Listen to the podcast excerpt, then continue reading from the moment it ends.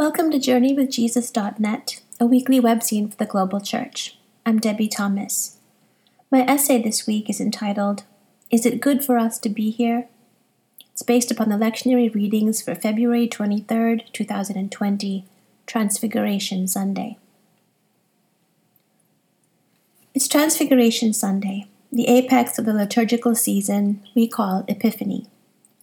After weeks of hints and intimations, a star, a dove, a baptizer's voice in the wilderness, today we emerge into full sunlight, blinded as God parts the veil and shows us Christ's majesty.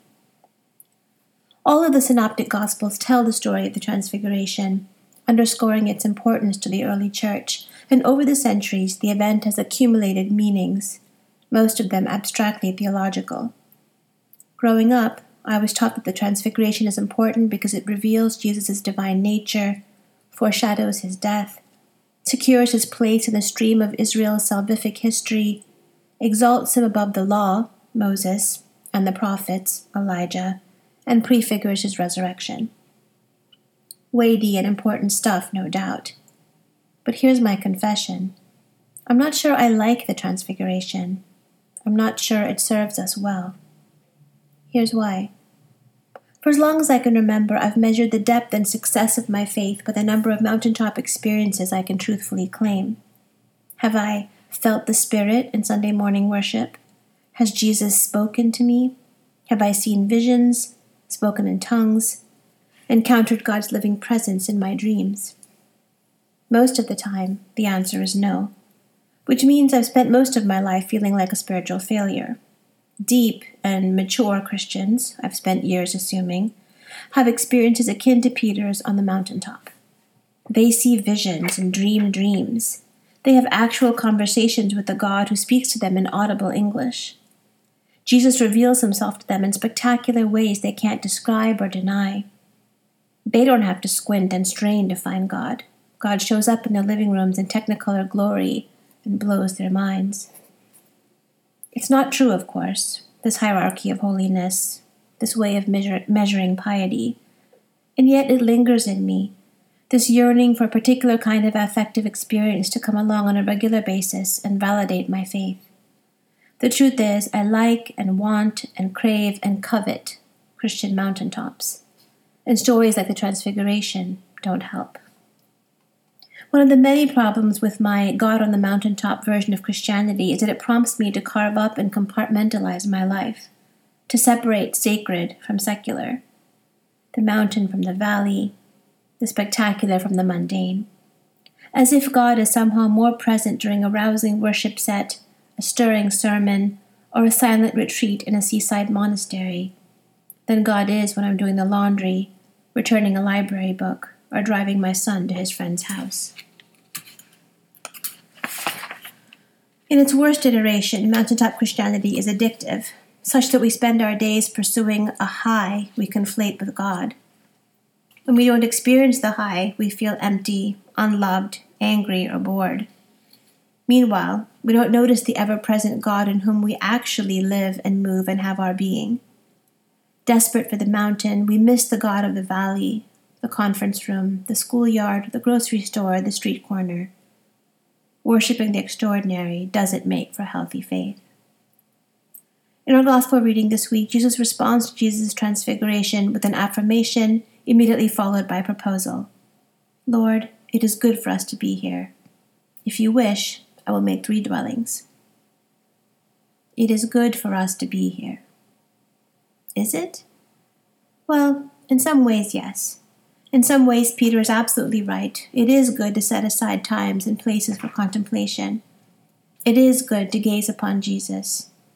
It is good to move out of our comfort zones and confront the indescribable otherness of the divine. Until the Transfiguration happens, Peter and his fellow disciples experience Jesus as a teacher, a storyteller, a healer, and a travel companion. His face, his manners, his voice, his mission, all are familiar to them familiar, endearing, and safe. Then one day, high up on a mountain, the unimaginable happens. Before their very eyes, Jesus changes, becoming at once both fully himself and fully unrecognizable. The man they think they know is suddenly more, suddenly other, and the path that lies ahead of him, a path that must end on another high place, a hill called Golgotha, upends everything the disciples think they understand about Jesus. Whenever we think we have God figured out, it's good to be reminded that we're wrong. Whenever we try to stuff Jesus into a theological, cultural, or political box for our own convenience, it's good to have that box blown open. Whenever we grow complacent, self righteous, or lazy in our lives of faith, it's good to be brought to our knees by a God whose thoughts are not our thoughts and whose ways are not our ways. There are very good reasons to encounter Jesus on the mountaintop. On the other hand, it's not good to fixate on the sublime so much that we desecrate the mundane.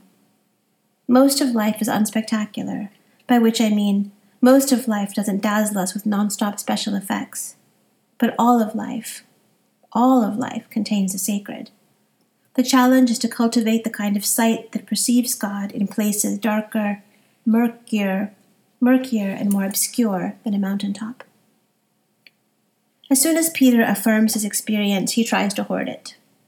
What I hear in his plan to make dwellings is an understandable but ultimately misguided attempt to contain, domesticate, protect, and possess the sublime, to harness the holy, to make the fleeting permanent, to keep Jesus shiny, beautiful, and safe up on a mountain.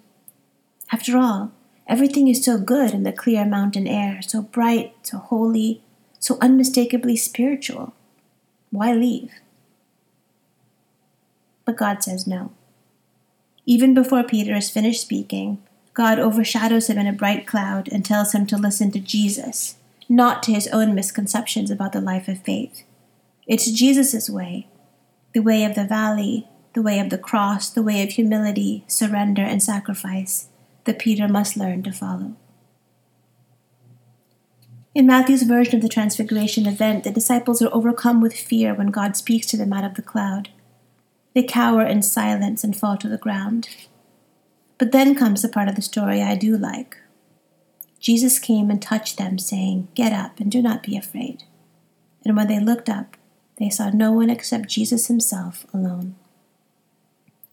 Jesus comes and touches his friends, and in that simple, ordinary human encounter of skin on skin, the disciples find solace. Finally, they see the divine in a guise they can bear. As it turns out, Peter, for all his bluster, isn't made for 24 7 transfigurations. He can't handle too much of the spectacular. All he can actually take of God's glory is a tender human hand on his shoulder and a reassuringly human whisper in his ear. Here's the thing I still yearn for mountaintop experiences, and that's okay. They'll come and go according to God's will and timing, not according to my micromanagement. In that sense, sublime spiritual experiences are easy. They require little from me. I can't control them. What's hard is consenting to follow Jesus back down the mountain. What's challenging is learning to cultivate awe and wonder in the face of the mundane. What's essential is finding Jesus in the rhythms and routines of the everyday, in the loving touch of a friend, in the human voices that tell me, don't be afraid, in the unspectacular business of discipleship, prayer, service, and solitude, in the unending challenge to love my neighbor as myself. With Transfiguration Sunday, we come to the end of another liturgical season. Having seen the bright lights of Epiphany, we prepare now for the long darkness of Lent. We can't know ahead of time what mountains and valleys lie ahead. We can't predict how God will speak and in what guise Jesus might appear. But we can trust in this. Whether on the brightest mountain or in the darkest valley, Jesus abides. Even as he blazes with holy light, his hand remains warm and solid on our shoulders.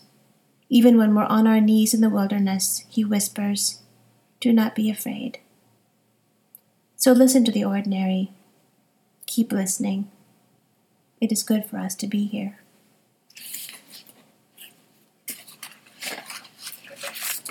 For books this week, Dan reviews The Death of Truth Notes on Falsehood in the Age of Trump by Michiko Kakutani. On November 9, 1989, the head of the East German Communist Party announced that citizens of the GDR could cross the border whenever they pleased. And so they did. Others hammered away at the wall that night. The fall of the Berlin Wall was a euphoric and iconic moment that symbolized the end of the Cold War. Just two years later, in 1991, the Soviet Union fell. It felt like the triumph of the West. The historian Francis Fukuyama wrote an essay in 1989 called The End of History. He argued that liberal democracy had triumphed and would become the final form of government. Thirty years later, that view feels painfully naive. Fukuyama has retracted his view, saying that back then he didn't have a sense or a theory about how democracies can go backward, but that now he understands that they clearly can. We now know that democracies can die, that progress is not automatic or inevitable, that the United States is not immune from historical forces that have eroded and even destroyed democracies. For Michiko Kakutani, for many years a chief book critic of the New York Times and a winner of the Pulitzer Prize, the death of truth and the rise of falsehood go a long way toward explaining the threats posed to American democracy. In some ways, Kakutani explores familiar territory like fake news, the power of the internet, political partisanship, alt right groups, conspiracy theories, disdain for experts and expertise, postmodern subjectivity, and, no big surprise, an American president who is a prolific liar. But what really caught my attention is a theme that she returns to again and again that today we are losing a sense of shared reality. We are increasingly segregated in terms of politics, culture, geography, and lifestyle. She quotes Obama, who worried that Americans are operating in completely different information systems.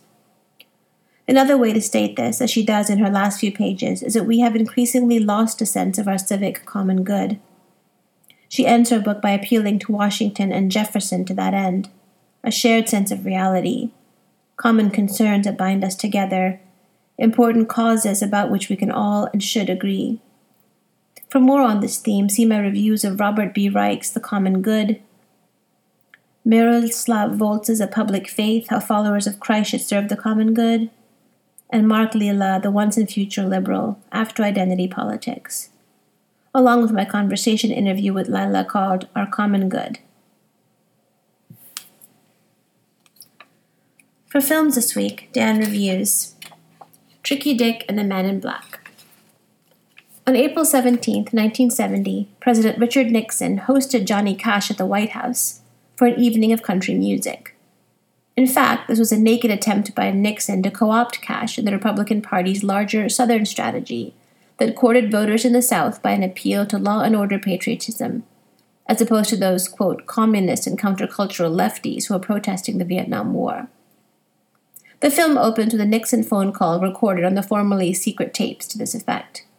And who better to symbolize conservative patriotism than Cash, who had even praised Nixon's war strategy on his national television show? He even specifically instructed Cash to sing two songs, Okie from Muskogee and Welfare Cadillac. But Nixon miscalculated and the event backfired. Cash had just been to Vietnam on a concert tour a few weeks before he went to the White House. He had in mind a different sort of patriotism, and so he didn't sing what the president requested, but instead did a provocative anti war song called What is Truth? Nixon squirmed in his seat. This Netflix original document- documentary draws upon extensive archival film footage and the commentaries of Johnny Cash's sister, brother, pastor, manager, bandmates, and especially his son. The lesson here don't mess with the man in black. For more on the legend, see my review of the biography by Robert Hilburn, Johnny Cash, The Life. And finally, for poetry on this Transfiguration Sunday, The Opening of Eyes by David Whyte. That day I saw beneath dark clouds the passing light over the water, and I heard the voice of the world speak out. I knew then, as I had before, life is no passing memory of what has been, nor the remaining pages in a great book waiting to be read. It is the opening of eyes long closed it is the vision of far off things seen for the silence they hold. It is the heart, after years of secret conversing, speaking out loud in the clear air. It is Moses in the desert, fallen to his knees before the lit bush. It is a man throwing away his shoes as if to enter heaven, and finding himself astonished, opened at last, fallen in love with solid ground. Thank you for joining us at JourneyWithJesus.net for February 23rd, 2020. I'm Debie Thomas.